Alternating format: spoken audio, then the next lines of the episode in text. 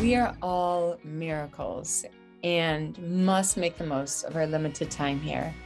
Each of us have these unique gifts to contribute to the world, and it's our job to develop these gifts and give them away. That's why I created the Preschool SLP podcast.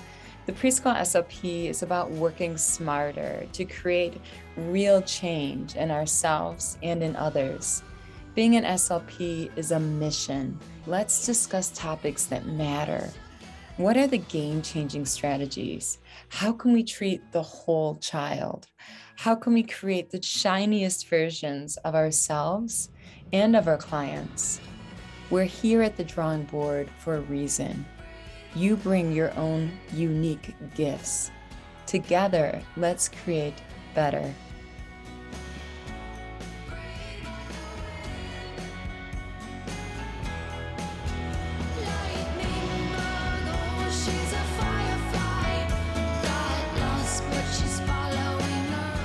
We're going to be back in school soon. So let's talk about that foundational skill of attention. Attention, attention, attention, attention. It is that foundational skill from which everything else relies. So today I'm going to give you six tips to improve attention. These are really good ones. The first tip that I found to have the greatest impact on attention is task complexity. So, what that means is if I'm working on speech, language, augmentative communication, what I do is I increase the complexity and the length of the target. If you think about a child that's only engaging in cause and effect toys, where you push the button and bring, and out come all of this sensory input, a song goes on, is that going to improve attention or is it going to improve attention if they have blocks and they're building a castle with the blocks? Think about that. We have this multiple step, longer, more complex activity that they're engaging in. And just by the act of participating in it, they might need scaffolding in the beginning, but you can lay back on the scaffolding after you get them established. Their attention is going to improve. Yes, in the beginning, there's going to be some extra front loading in terms of the support it requires out of you for them to be guided through these more complex, longer treatment targets. However, it's going to pay off because these children are going to have improved attention as a result, and you're going to be able to lay back on the levels of support that they need. My number one strategy is increasing the task complexity. So you can see this if you're on YouTube. This is the example of the speech target paragraph that I have. Often, when we're working in speech sound disorders, you look at the research and like, you need 150 reps a session. Yes, if you have a simple target. So, for instance, if you go to work out and you're working with one to three pound dumbbells, you're probably going to need 150 reps in order to make a difference in your health. However, if you have a 50, 20, 30, 50 pound dumbbell, then you're only going to need 10 reps. So the point is that the complexity, the quality matters as much as the quantity. And our research, when we compared having children say speech targets to improve articulation, phonological processes, if they were speech targets at the sentence level, or if I had my speech targets, which is what I recommend at a paragraph level, the children who made the greatest gains in the speech had the paragraph. Now, when they did a paragraph, they had less frequency. So when they were doing the sentence, they were doing more reps because it was a sentence long.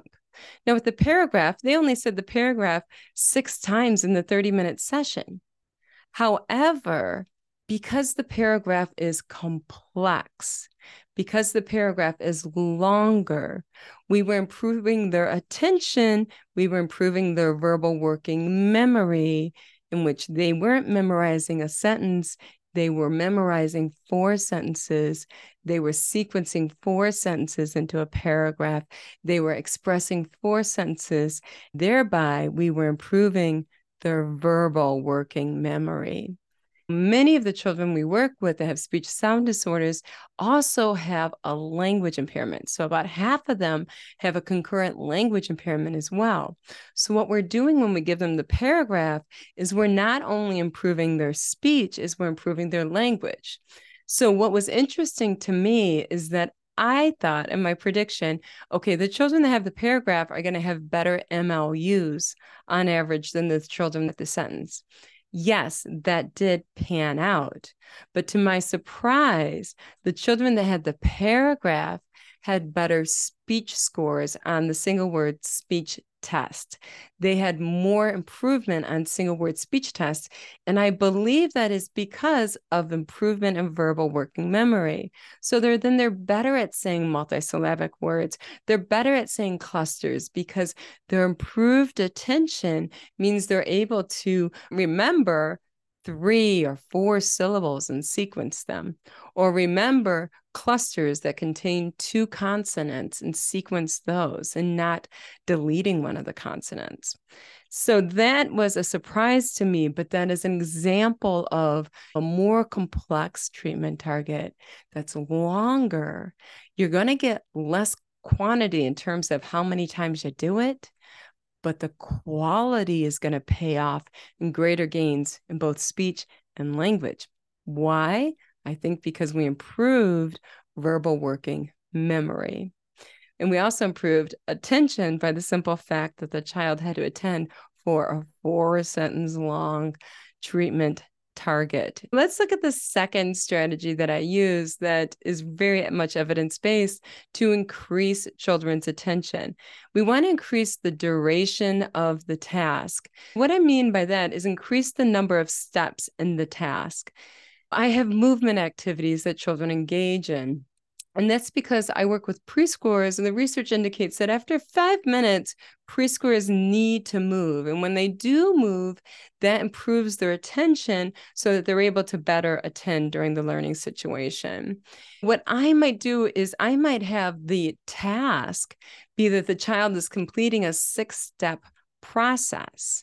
Now, in completing that six step process, then the child is improving their attention because they're showing endurance and stamina in a longer, more complex task, and they're independently completing it. For instance, many of my children with autism, we start off very simple three step process. Okay, you pick a sticker out of the box, and then we get to read what the sticker is then you can take the object and then you can walk over and stick the stick around and throw the object in the box and come back and check it. And then later on, with success, I'm always going to keep those children at that 80% success rate. What I can do is okay, we're going to pick up the sticker. Now we're going to find the object that matches the word on the sticker. Okay, now we're going to go cross the bridge over to the river rocks, and then we're going to sort the object out. We have a couple of boxes here. This box is where we put the animals that are water animals. There's water in there. And this box is a rainforest. We need to put them in their correct habitat. So then they're going to be sorting it. And then after they sorted, okay, we, we need to go drive our Jeep back on a scooter. And then they go and check the checklist that they saved the animal. I'm increasing the number of steps. And by doing so, I'm increasing the child's attention, which is very important. When you increase the child's attention, the child is going to develop an improved language, an improved social skills, an improved motor skills in every aspect of their life, an improved behavior. You are going to see a cascading impact in which the child is like a sponge and everything is blooming because the child has the ability to attend to the learning experience. So that is the second trip I do is I increase the number of steps within a task. Number three, especially if you're working with children with attention deficit disorder or autism, incorporating what they love in some way into your activities, that's going to significantly improve their attention.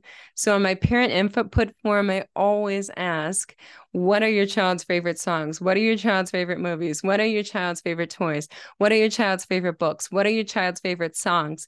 Use that information and put it into your therapy, and you're going to have improved attention. Now, that's super important because if the child is loving the learning experience, we know the dopamine levels are going to go up and that the child's going to learn more quickly and they're going to remember what they learned. Let's look at number four incorporate movement. A moving child is a learning child. These children need to move, these preschoolers need to get away from the desk and chairs. Now, for the most part, I do have the children seated when they're doing their complex treatment target. I can consider that almost to be like a 100 pound dumbbell. I don't want someone going around with a 100 pound dumbbell at a gym, whacking it around all over the place and having bad form. I need all of their attention on their treatment target because I do use complex treatment targets. And if you know me, the reason I use complex treatment targets is because when you use a complex treatment target, you have a cascading impact in which the earlier developing targets will naturally, spontaneously develop. It doesn't work in the other direction. There isn't an, a geyser impact where you work on a simple treatment target and that improves the more complex ones.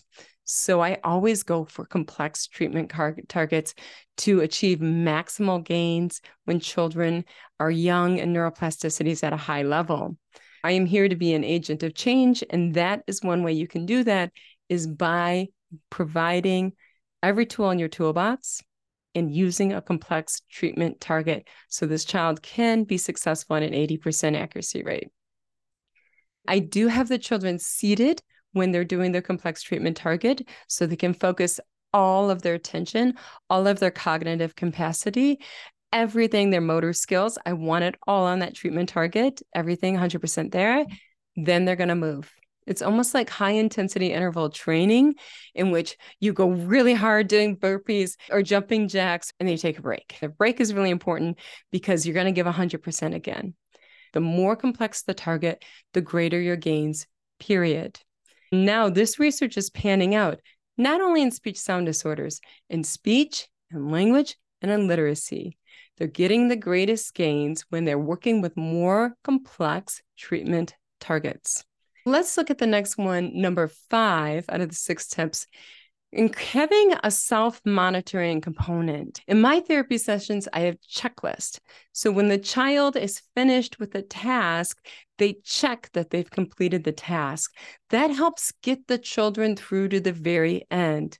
Many of the children we work with have executive function difficulties. This might manifest in an ability to A, realize there's even a problem. B, they see there's a problem, they don't know how to make the plan for the problem. C, they don't know how to take action for it. Or D, they don't know how to complete it. Executive function uh, difficulties can manifest in every one of these steps along the way. Having that checklist gets them through those steps. So, what a lot of people do is they'll have a checklist for each of those steps. Step one, what is the problem?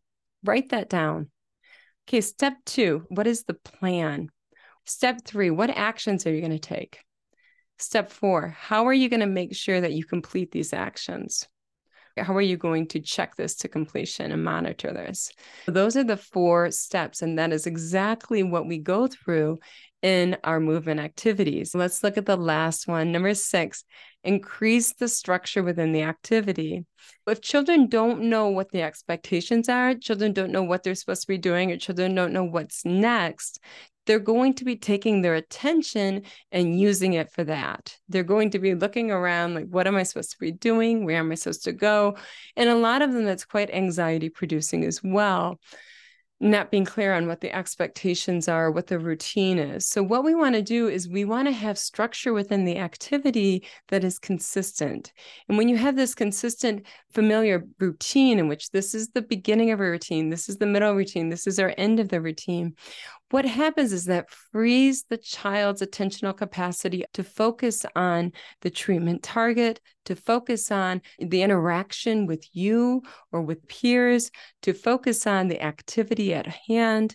They're not spending all their time worried about what they're supposed to be doing, where they're supposed to be, what's next. That is already taken care of. And that really fosters feelings of the child feeling safe and secure, having that consistent routine that the child knows what the expectations are. They know what's next. They know that the when and how things are going to happen. And that frees them up to have higher level thinking because they're feeling safe, they're feeling secure. Then they're able to use their mind and have higher level thinking thoughts, having those basic needs met. So, increasing the structure within the activity. What I like to do in my activities is every day we have that same framework. The child comes in, they see the sign on the door, and the sign says, We're having a letter A party. The theme is the letter A sound. Then we have two movement activities, station A or station B. Which one do you want to pick? They pick which movement activity they want to do. Then they sit down. Then we do our treatment target. Then we're going to move. Now, every week, what changes is the theme changes every week, the activity changes every week. And that's really important because novelty is the spice of neuronal life. However, that routine remains the same. At the very end of every session, they know that I'm going to sing this song. We know that they're going to write their name on their paper. And the song is always the same. If you want to hear it, I'll share it with you. It goes like this There was a girl who worked so hard. Maria was her name. Oh, it's like bingo. M A R I A, and I spell their name out while they are. That's the way we're always going to end the session. Then we go and they take their paper with them and they put it in their backpack. It's always that same routine. And what happens with the children knowing that routine is they feel safe. They feel secure. And you see more smiles, you see more enjoyment, you see more engagement. Their shoulders drop down two inches because they know what the expectations are. They feel safe and secure. So, having that familiar structure within the activity is really great. This is something to think about right now before the school year of what is going to be the structure of my therapy sessions that I follow to a T. This is the therapy routine we do every single day. We are going to change the activity. We're going to change the theme. You're going to have this really wonderful, educationally rich learning activity every week that's going to change but I'm not going to change the routine on you. You're going to know what the, what we're doing first, next, then lastly, and these things are going to remain constant. Well, thank you so much for joining me today. I will see you next week and take this information, roll up your sleeves, and make the world a better place, one child at a time. You are always going to be first.